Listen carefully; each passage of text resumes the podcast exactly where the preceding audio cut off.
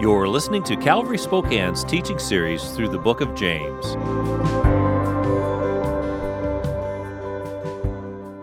We're going to continue our study through the book of James, and so if you turn with me to chapter 5 of James, we're going to begin by reading verses 14 through 16 and dealing with the topic of healing.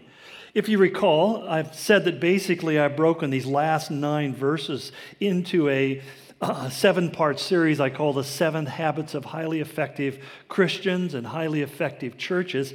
And I chose the word habits simply because a habit is something that develops after you've really decided to follow a discipline. They say if you do the same thing over and over for 39 days, it will become a habit. And I find that many of us experience in our life that we do certain things for a while and then there's a breakdown and then we find ourselves drifting back to the old habits. So I would encourage you to, as we're looking at these, to think about how can these things become part of my life. But if you don't mind, would you stand with me as we begin by reading this passage together? And it begins by, in verse 14, with James saying, Is anyone among you sick? He should call the elders of the church to pray over him and anoint him with oil in the name of the Lord. And the prayer offered in faith will make the sick person well. And the Lord will raise him up. Therefore, confess your sins to each other and pray for each other so that you can be healed. Let's begin with a word of prayer. Father, we ask as we look to your word that your Holy Spirit would teach us, would inform our minds, but also, Lord, would transform our hearts, that we might learn how to live a life that conforms to your will. We thank you that you're patient with us. We thank you that you're gracious and you're good to us, that even when we're not getting it right, you're still with us and helping us through the process. We ask, though, today, Lord, that we would see things and hear things that would help us to continue pursuing you in this journey of faith. We ask this in Jesus' name. Amen. You may be seated. You know, if there's any one thing that is most associated with the earthly ministry of Jesus, that three and a half years that he walked the earth, it would be the issue of healing. And I say that's the thing that stands out the most. It's certainly not the most important or even necessarily the most central thing that Jesus did. But, but that's the thing that most people take note of. In fact, we find that over 70 times in the Gospels that the writers tell us things like we read in chapter 4, where it says, People brought to him all who were ill with various diseases those suffering severe pain, the demon possessed, those with seizures, uh, the paralyzed, the blind, the lame, those who had leprosy, the deaf. And it simply says, He healed them.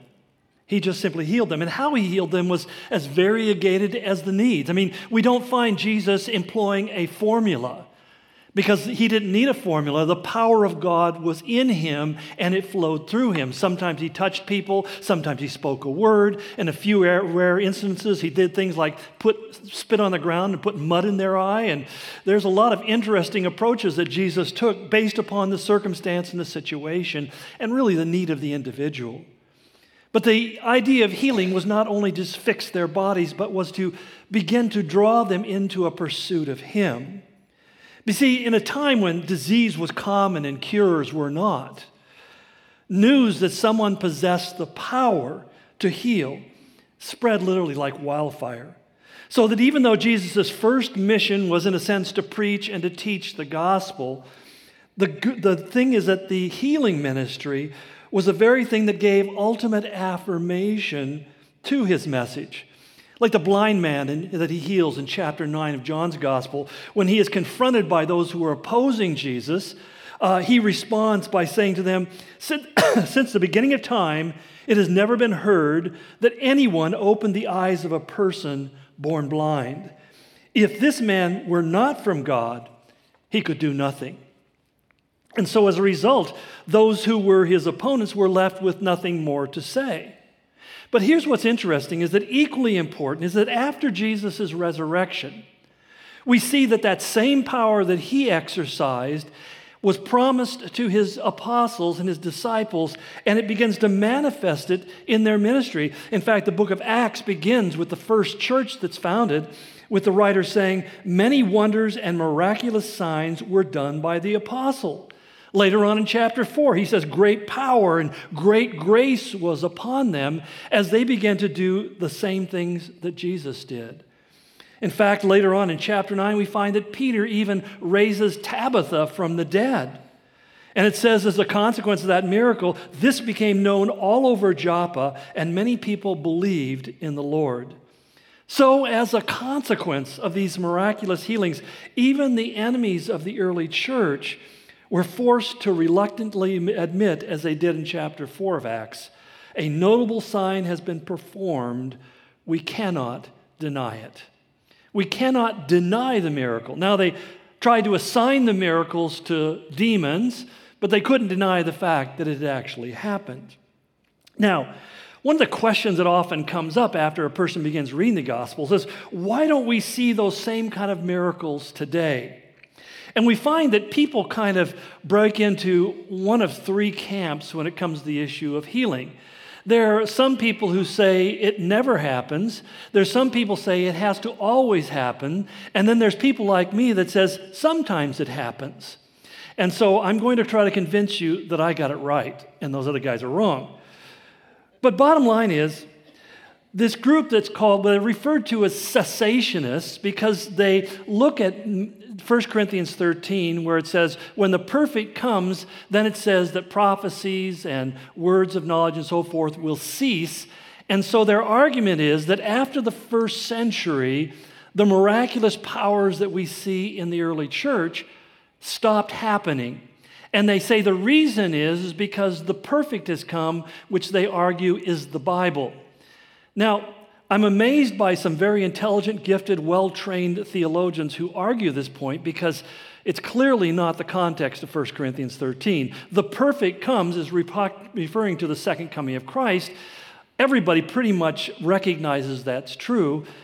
And I want to say this advisedly when we talk about the Bible, the Bible is not perfect, it's perfect in its revelation. But there's about 50 passages in the Bible that are debatable because we're not exactly sure how to translate them literally.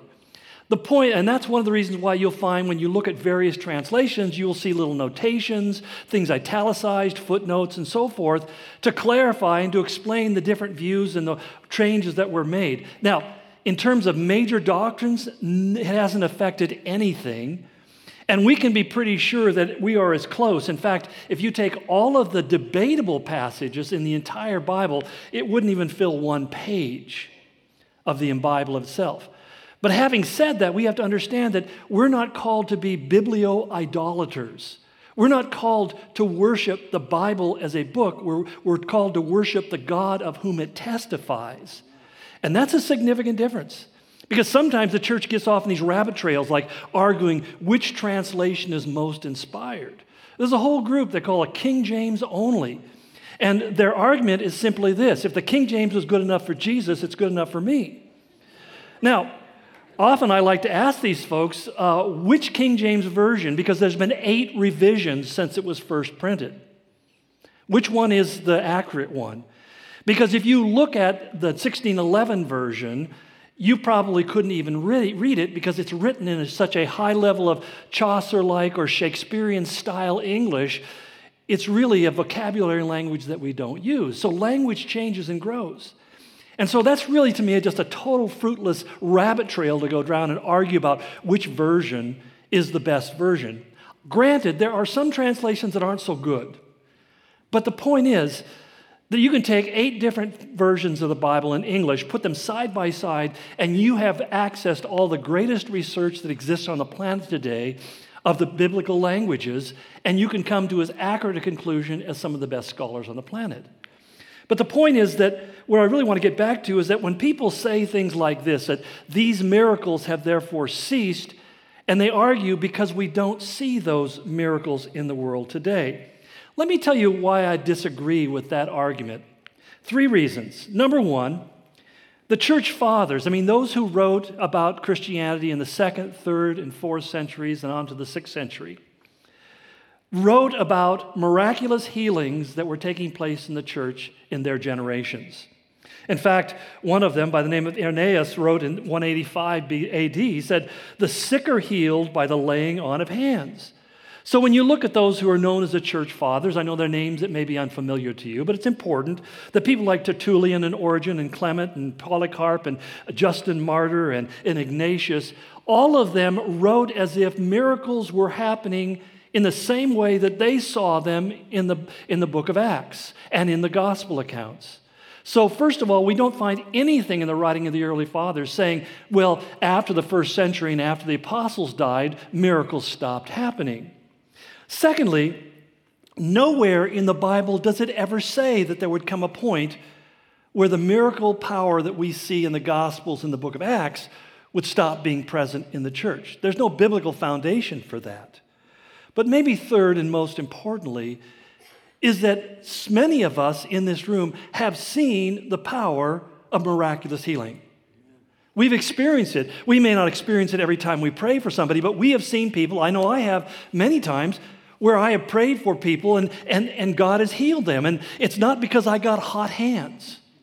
You know, it's, it's, and even the whole idea of the itinerating miracle healer who goes around blowing on people or shaking things, I'm not even sure that has any biblical precedent because all of the healing that we see in Scripture happens within the context of the community of faith, as we'll see in a moment.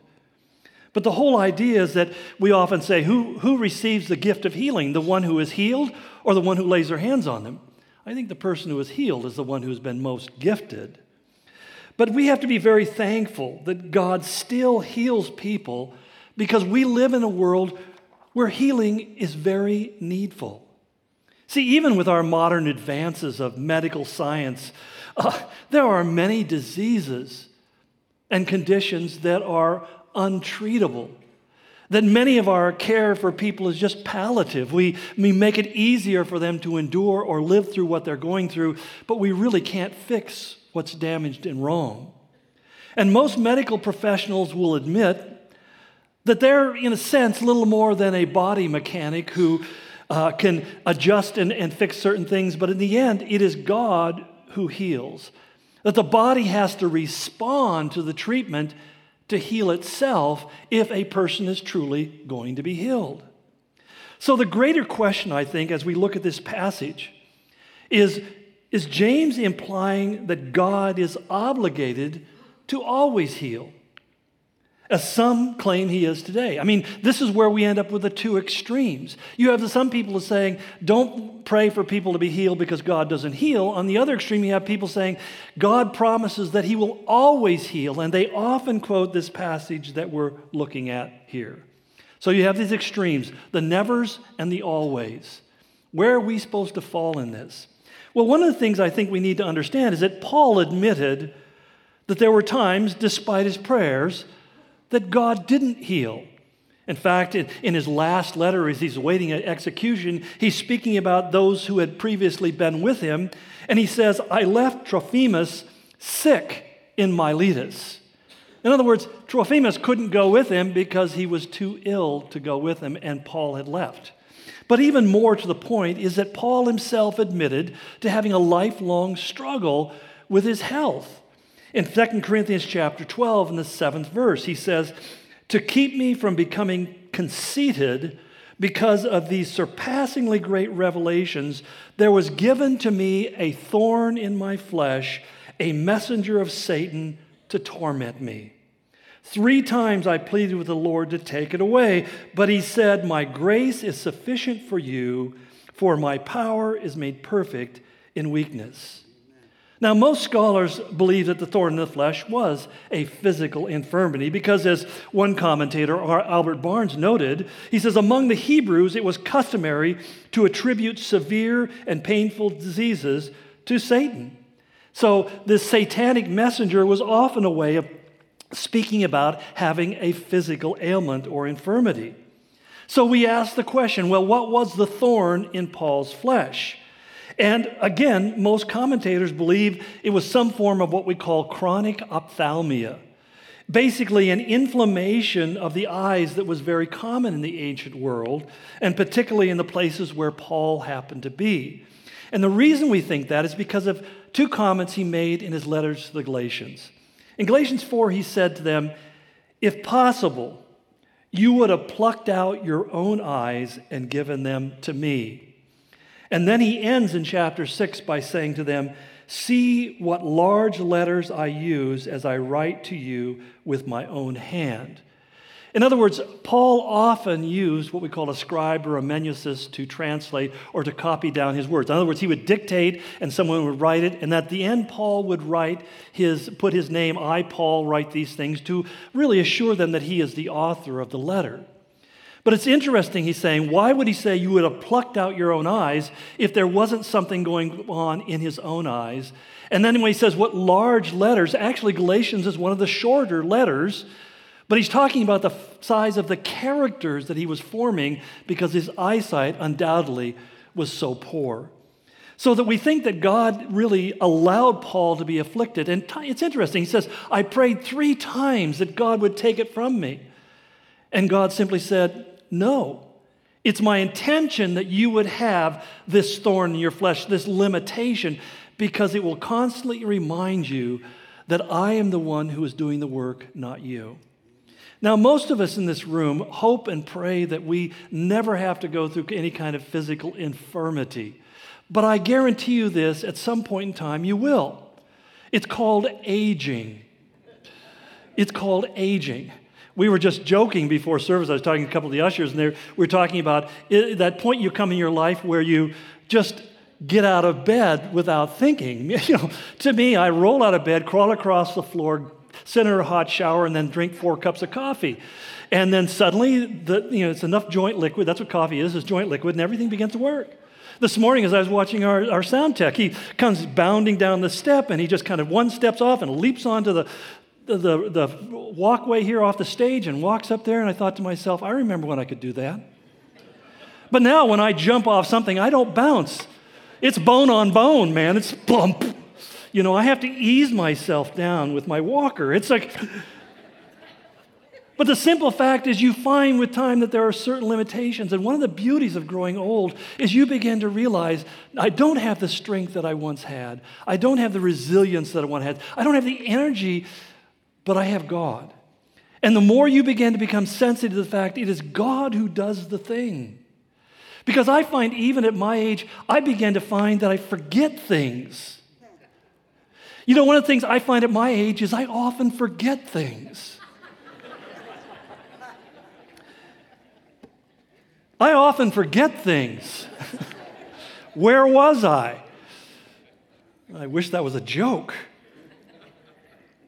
But we need to understand, or at least accept the fact, that there are things that are going to happen to us. And like Paul, God is going to allow those things in our life because somehow, as the body becomes weakened, the potential for the spirit to become stronger is so great that we have to depend upon Him. Because let's face it, we don't depend upon God if we don't have to. We love to be able to take things in our own strength and our own ability and make things happen. And then we can sit back in glory and carry the things we accomplish as trophies that demonstrate what value and significance we have as individuals. And when you can't do that and you have to simply depend upon God, God, if you don't, nothing will. At that moment, suddenly, we have invited God to magnify himself and glorify himself in our midst. You see, Jesus chose to enter the world in the home of an impoverished family in a, in a no place city amongst a nobody people. And he chose to walk amongst us as one of us, as, as the, the Isaiah the prophet said. There was no beauty in him that made us desire him. That he didn't walk into a room and go, hey, check out the stud. No, Jesus walked in a room and people really didn't notice it. It was when he opened his mouth and began to speak by the power of God, or as the writer of Matthew says, he spoke with authority, unlike the relig- other religious leaders. It's when he did that that they were suddenly impacted and moved and began to listen and pay attention. And as the power of God to heal flowed through him and to do miracles, they very quickly began to ascertain this is not just an ordinary man, even though in every way he was an ordinary man. My point is simply this I think we can draw a simple conclusion that God says he heals, But also, we have to understand it is not always His purpose to do so. And sometimes we struggle against that because we want to feel better. We want to be free from any kind of limitation. We want to be able to get up and go. And there are some who go around promising that if you send them so much money, they'll send you a kerchief or an oil or a thing and come to their meeting and all the rest of it. And you'll be guaranteed these things. And, and if you just believe, just believe enough. And I have to wonder didn't Paul believe enough? and yet that wasn't God's will. God says, You know, I delight in your weakness. And so when it comes, it sometimes, after seeking God for his healing, we need to accept the fact that God has something different.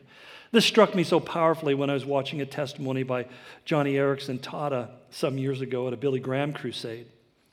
And here she was, this quadriplegic, in her wheelchair on the stage before thousands of people.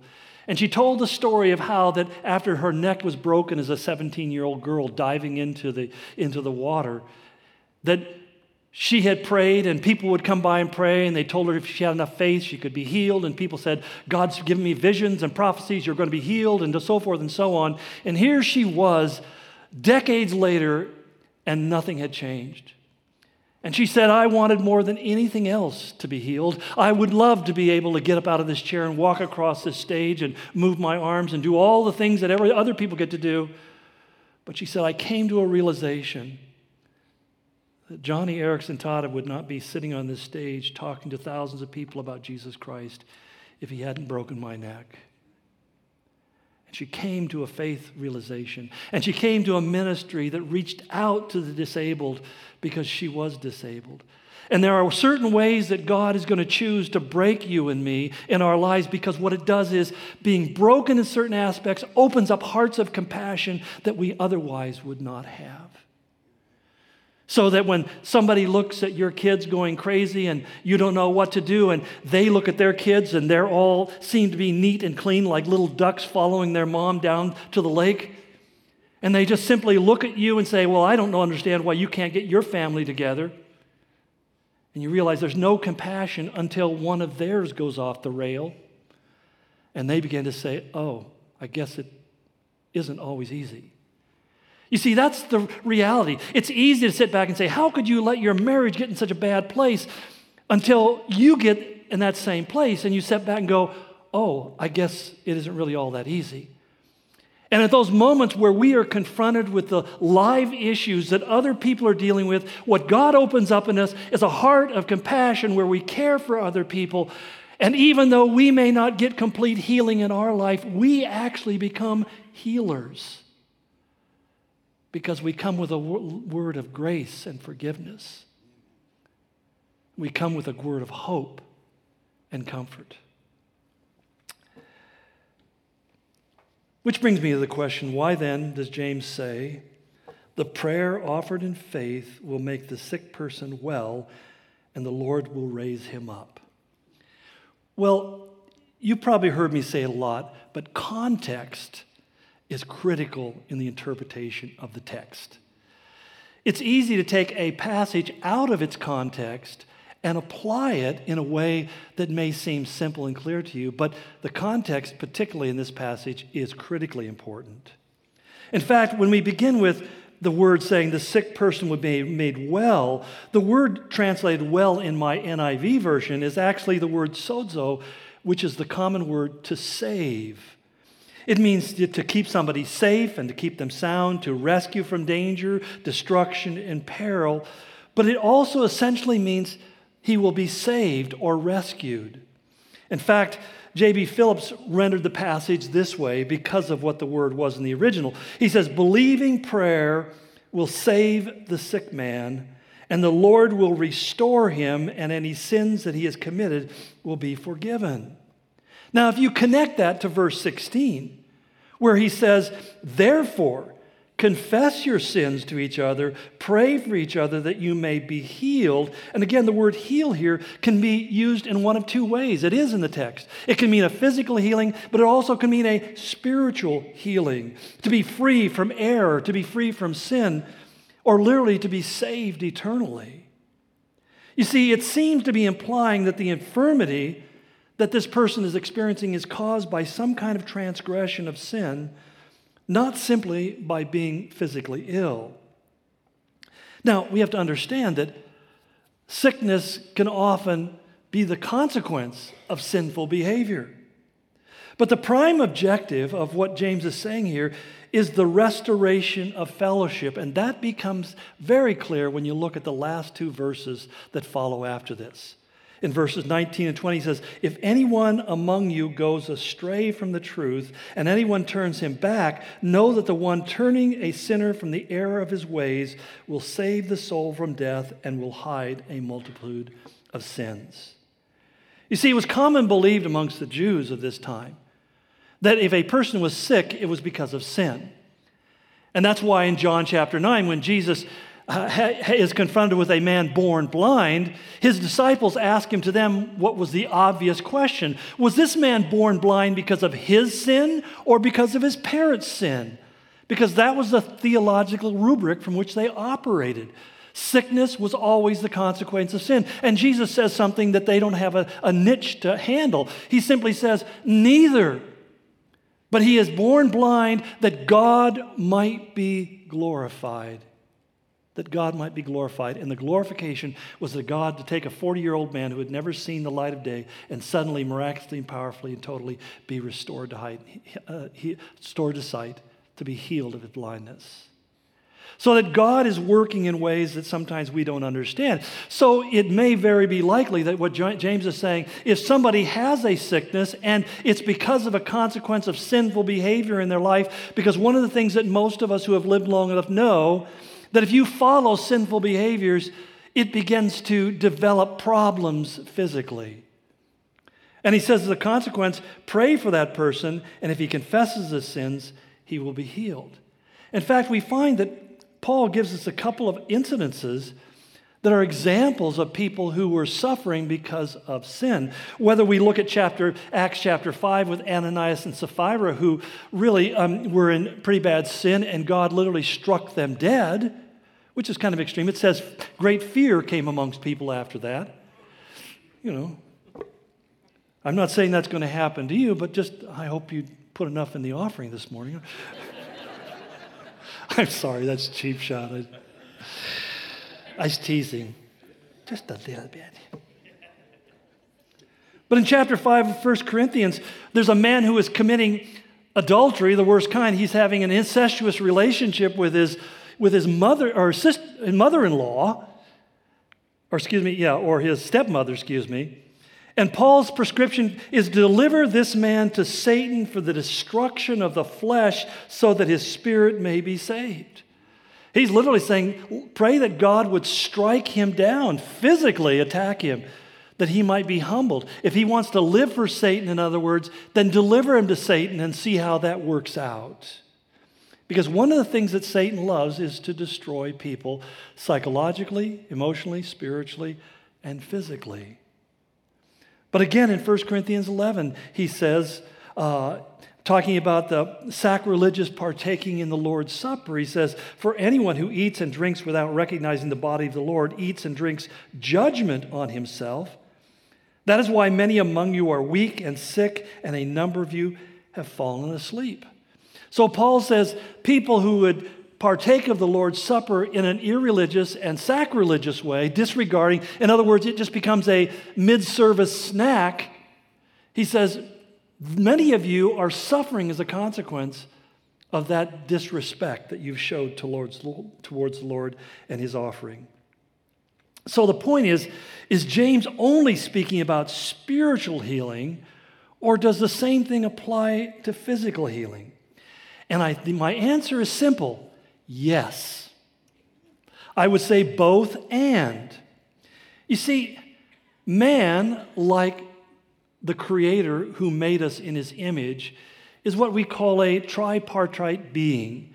There, were, there are three of us. As we have God the Father, the Son, and the Holy Spirit, and we call that the Trinity, the triune unity of, of the Godhead. So, man who is made in God's image has three parts as well. And that's what Paul speaks about in 1 Thessalonians 5.23 when he writes, May your whole spirit, soul, and body be kept blameless at the coming of our Lord Jesus Christ.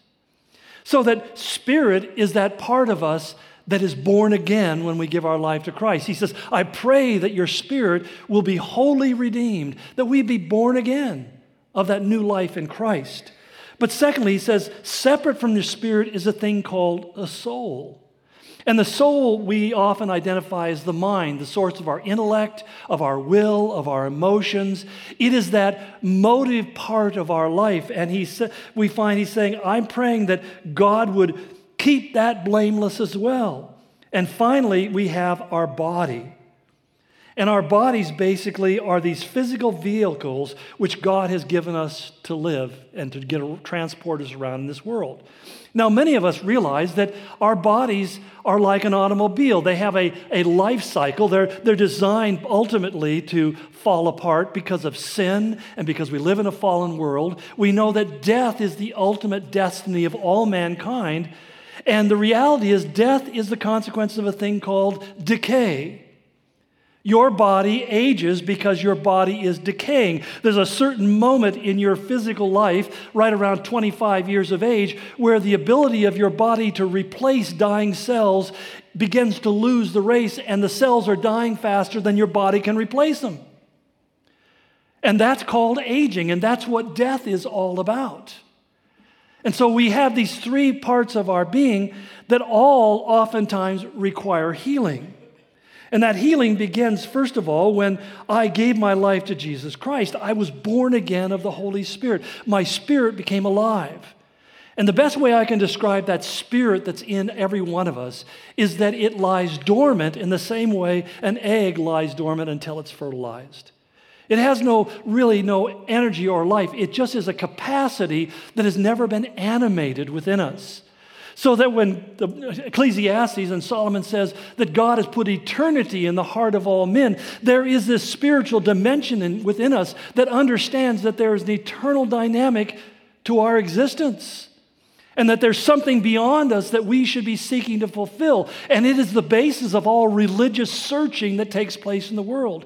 But until the Spirit of Christ comes into me and fertilizes, if you will, that dead spirit, that lifeless spirit, it has no life. So when I asked Christ into my heart, the Spirit of God said, I was born again. The new life began to burst inside of us. And many of us can testify to just that kind of experience. The moment I gave my life to Christ, something became alive inside of me that had never been there, much less flourished. So, the first beginning of this healing process is I need spiritually to be born again. I need that life. But secondly, there's this process that begins once the Spirit of God is in me, the Spirit of God begins to lead and direct me to what? The healing of my soul. Every one of us, well, I should say it this way many of us get confused because they said, I gave my life to Christ. Why do I still struggle with stuff? The reason you struggle with it is because you have a damaged soul. That's what sin does. It damages your soul. That you begin by becoming the victim of other people's bad choices and bad decisions and bad behavior. And then after a while, you begin to make your own bad choices and behave in the bad way. And you actually become a victimizer of other people. And all of that leads to a damaged soul that becomes twisted and disoriented and hardened and calloused. And suddenly I have the Spirit of God living inside of me. And what does God do? Well, through the Holy Spirit, through the Holy Spirit working through His Word, God begins to put a spotlight on things in me that most of us would like to pretend don't exist. As Twain said, you know, we're all like the moon. We have a dark side we hope other people won't see. Don't worry, I'm not going to expose you right here. But that's a simple reality. There's, a, there's an aspect of my soul that is constantly coming under the scrutiny of the Holy Spirit. Do you not recognize, if you are truly a follower of Jesus, that there is a, a, a sad pettiness about your life? There's a selfishness, there's a competitiveness, there's a resentment, there's a pickiness, there's a irritableness, all sorts of things in little ways that we begin to see in ourselves. And we often think, I mean, I go to the grocery store and, and, and I, I see an opening to get to the front of the line, and suddenly some little old lady comes racing in front of me. I didn't know she could move that fast, and she probably hasn't until she saw the opportunity to get one ahead. And she zips in front of you, and you go, Oh, may the Lord bless you and keep you and cause his face to shine upon you. you know, let's face it, that's kind of a religious way to cuss. God bless you. It happens in traffic. It happens in the parking lot. It happens at the airport. It happens all the time when we find ourselves being behind someone else. And we can begin to carry this kind of resentment, and we sit back and go, Where does that nastiness come from? Well, oftentimes it comes from a soul that's been damaged by sin. It's the soul that becomes unforgiving and unrepentant. And it clings to certain things. And we ask, why do I cling to these certain kind of behaviors? Well, because we all get misshapen by life circumstances. We grow up in a sinful world. We had sinful parents. And we ourselves are sinners. And so as a result, there's all sorts of things in us that we wish weren't there, and we try to keep them hidden, but sometimes they just pop, pop up in the surface. And the only solution is say, God, I need healing. I need to heal this in my heart this unforgiveness, this resentment, this maliciousness, this bitterness, this hatred, this concept that somehow somebody, by doing something to me, has robbed me of my best in God. I need to repent of that, God, and I need to believe in the healing grace of God that I can love my enemies and I can pray for those who despitefully use me and to care for those who might persecute me. I need God for you to heal me and to set that damaged soul right. And that thirdly, because we live in a fallen world, we'll find that over time our body will also fall apart. And that's why Paul's response is in, in Romans 12, 1. He says, Well, I urge you, brothers, in view of God's mercy. In other words, what do you mean by God's mercy? In the view of the fact that God in His mercy has saved your soul by giving you spiritual rebirth. And the evidence of that is how God begins to move upon your soul. He says to offer your bodies as a living sacrifice. I would put it this way because I think it's understood that both my mind and my body are offered to God as living sacrifices. That he says, no longer conforming to the pattern of this world, because that's what my soul did before I was saved. I simply conformed to the pattern or the way things work in this world, but instead to be transformed, wow, by the renewing of your mind. Literally, the word could be translated the renewing of your soul. That God wants to bring soul renewal into your life. Then he says you'll be able to test and approve what God's will is, his good and pleasing and perfect will. In other words, as God begins to heal the soul damage that I have encountered in life, I begin to reveal what really is the heart and the way and the will of God in the living of my life. You see, what I'm suggesting to you is that the formula for physical healing that James gives to us here is also the formula for emotional healing as well, if we, in fact, we have been born again of the Spirit of God. And let me emphasize this again. If you have not been born again, if the Spirit of God has not come and animated your lifeless spirit, then none of this will work for you. It's only as the Spirit indwells us that the soul can begin to come under the tutelage of the Holy Spirit and the Word of God and begin to grow and to change and mature and become different. And that's why what James says three things. First of all, he says it begins with prayer. He says, call the elders to pray. When we talk about praying about something in this context, it involves two things on your part. The first one is admission. I have to humbly and honestly admit that I have a need.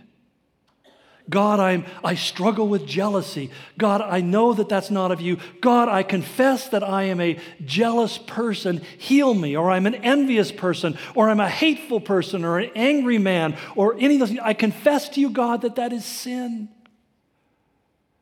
And in so in confessing, also secondarily inviting God to address that issue in your life in a way that brings about healing in your soul. And it's interesting because he says, I think he's really saying to us that when it's something that really is mountainous in your life, it's something that you really struggle to overcome, and you, you become like, as Peter said, the dog who keeps on returning to his vomit, or the sow who keeps on rolling in the mud after he's been washed. And there's many of you not, mm, let me say many of you, all of us understand that dynamic. We talk about when the writer of Hebrews talks in chapter 12 in the Old King James about the besetting sins. There are certain behaviors and thoughts and actions that seem to just come back over and over and over again. And what he says is not only do you need to pray for them, but to go to the spiritual leaders of the church and say, Would you pray that God would break this thing in my life? You see, that's where many of us get stuck. We're so ashamed of what we do that is shameful that we don't want to let anybody else know. And oftentimes, and I don't say this for every issue or every thought that you had in your mind, but I'm simply saying that when you have a major issue in your life, you're willing to come and say, Would you pray that God would deliver me from this thing that keeps on taking me captive? And the reason why I emphasize not everything that comes in your mind was when I was first saved, uh, the fellowship I was in, we got into, you know, uh, the oldest person in our group was six months in Christ, so we were really, really a group of, we, we really collected our ignorance together and used it many times to our own harm. And we got this idea we should always confess every sin. And it was like it got tormenting because you'd be sitting there doing something and somebody turned to you and saying, uh, I have to ask your forgiveness because I just hated you. And after a while, you just kind of go, it, it wasn't fun. And we kind of realized maybe that's not what God means because this is driving people crazy. But when Paul says, offering your mind and bodies as living sacrifices, I would say to you that unless you're willing to really offer up that thing that holds you captive to the point of saying, Would you please Pray for me. You're probably not going to get free from it. You're probably not going to keep, because you see, like, like a lot of dark things, they thrive in the musty darkness of secrecy. Secrets destroy people. Living in secret. And somehow, when we confess things and we ask for prayer, that God has a power to move and to liberate in our lives that we never thought possible. The second thing he says is to anoint him with oil. Uh, the word anoint here that James uses is not the same word chrio, which was for ceremonial oil. In other words, when people were anointed as a king or a priest or something of that nature, uh, even when the women came and broke the alabaster box and, and poured the perfume on Jesus. Uh, and he said it was in preparation for his death because that's what this perfume was used for is preparing bodies for the grave. It's not that kind of anointing, but literally, this is more of a pedestrian word. It, it, the word literally refers to the application of, of salves and lotions and perfumes. It was a word that was used for the physical trainers who would work on the muscles of the athletes and the gladiators, but it was also the word that physicians used because much of the medical treatment in the ancient world was the application of various fragrant oils and perfumes as a means of, of healing whatever was ailing a person. In fact, Jay Adams uh, uh, notes in his book, Competent to Counsel, he says the use of oil was the best medical means of the day. It is the treating of sickness by medical means accompanied by prayer. In other words, he's telling us if the body is sick, we should first seek to have prayer. And then, secondly, go to the doctor. If the doctor tells you that you need to take a medication or you need some kind of surgical procedure, I would say pray again because doctors don't know everything. And sometimes God wants you to pray, but the point is there's nothing wrong with going to the physician and getting physical help. Because even Paul says that to Timothy, who was probably struggling with an ulceratic condition, where he said, Drink a little wine for your stomach's sake, because wine has an ability to kill some of the bacteria that cause uh, those kind of ulceratic conditions. So there certainly was nothing in the mind. Keep in mind that Paul's constant companion was a man named by the name of Luke, the physician. So Paul was not speaking against medical treatment. The fact is, their medical capacities were very limited. But the simple fact was, he says, don't be afraid to get medical help, but begin with prayer.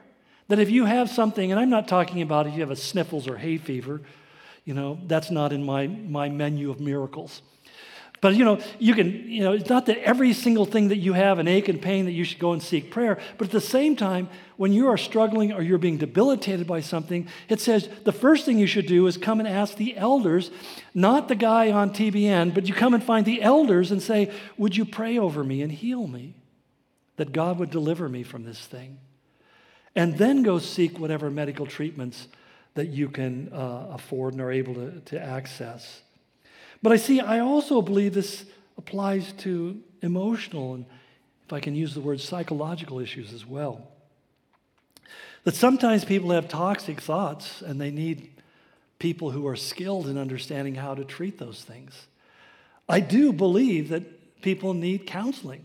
Well, more so more than counseling, people need many times a therapist because often a counselor is somebody who can tell you they tell you what's wrong, uh, but a therapist is, can help create a pathway to get free from it.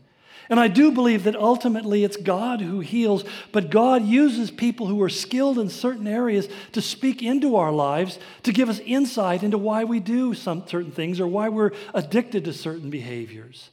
And there's nothing wrong, in my opinion, in seeking help because I think it's really what he's talking about when he says anoint with oil. He's saying, go seek help from the appropriate sources. And then finally, he says, Confess your sins to each other and pray for each other so that you may be healed. Two things I think are critical here. Unconfessed sin is acid to your soul. Unconfessed sin is toxic. And that's just the simple fact. It's, it eats away at the inside of you. So that living secrets and hiding things inside of you will just eat away at your soul in a way that will become crippling and debilitating. More healing, I believe, takes place through the simple confession of sin than anything else we ever do. It first and foremost heals our relationship with God. And secondly, it heals our relationship with others. But that also implies that it happens within a context. The confessing your sins to others means that you're confessing within community you're living a confessional life within the church. And that requires something that if the church is going to be a place of healing, it has to be a place where it's healthy or safe to be sick. To be sick spiritually, to be sick eh, emotionally, to be sick physically. Is it safe to be that? It's ironic how sometimes we do things and don't realize the monster we've created. That when we say to people, if you're born again, then you stop sinning, then suddenly you make it out of bounds and unsafe to be able to say, hey, I'm struggling with sin. One person turned around saying, you know, there's one whole theology that says if you're truly saved, you know it because you no longer sin. Wow. When somebody says that to me, I'd say, Can I talk to your wife or your husband? I want to find out if you sin anymore. But we can also do that emotionally, which is simply saying, well, if you're saved, then you no longer struggle with that issue or this issue. That shouldn't be an issue that you have to battle in your life. You should be an overcomer. And, and, and John says, if you walk, say you're walking in light and you walk in darkness, you're a liar and the truth isn't in you. And suddenly it becomes unsafe to say to somebody, this is what I battle with.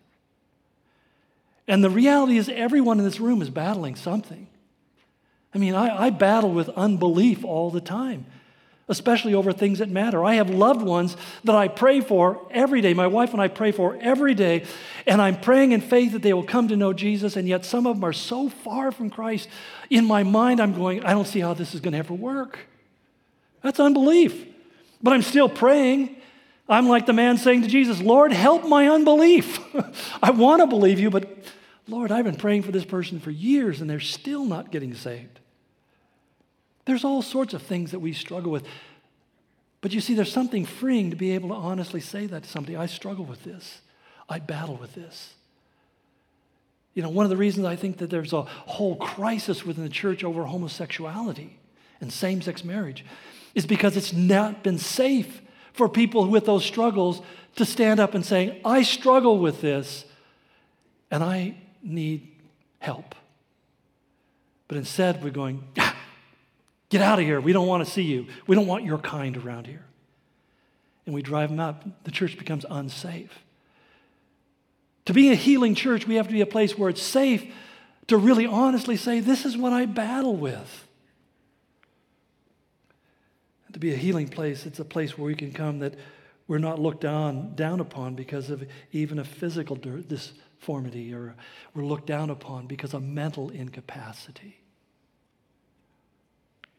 But I think one of the greatest compliments you can be paid as a pastor is to have somebody say, Boy, you got an odd bunch of people there. because what does it mean? It means you're safe for oddballs. I've got this problem. I like quirky people. You know, and I like my jeans this morning, they've got holes in them. That was because I was in so many hours of prayer this morning.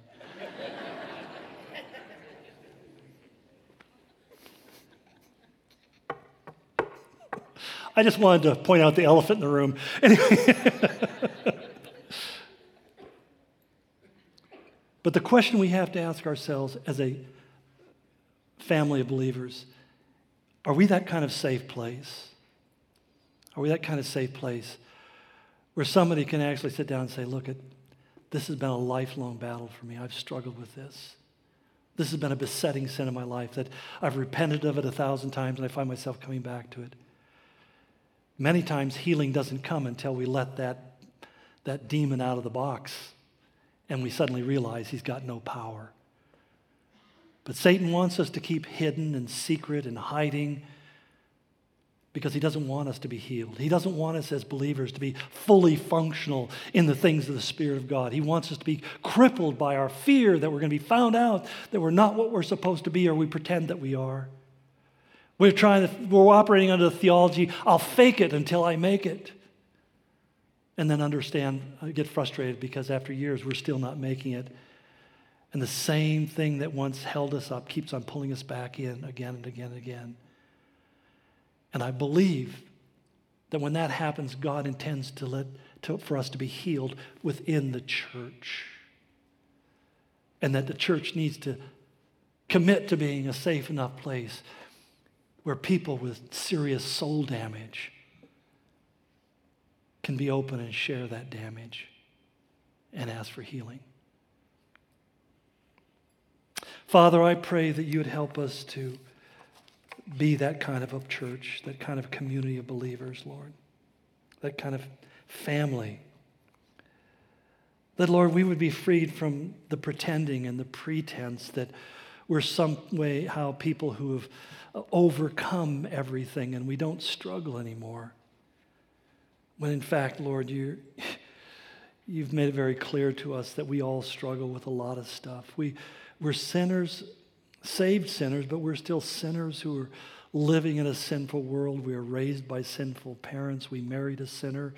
We have sinful kids. We, have, we live in a, in a wicked time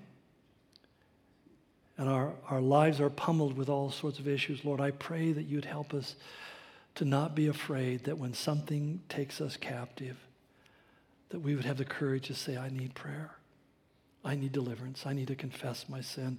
I need for people to pray for me that I might be liberated from this bondage. Lord, I just ask that you do that deeper work in us. In Jesus' name we pray. Amen. Thank you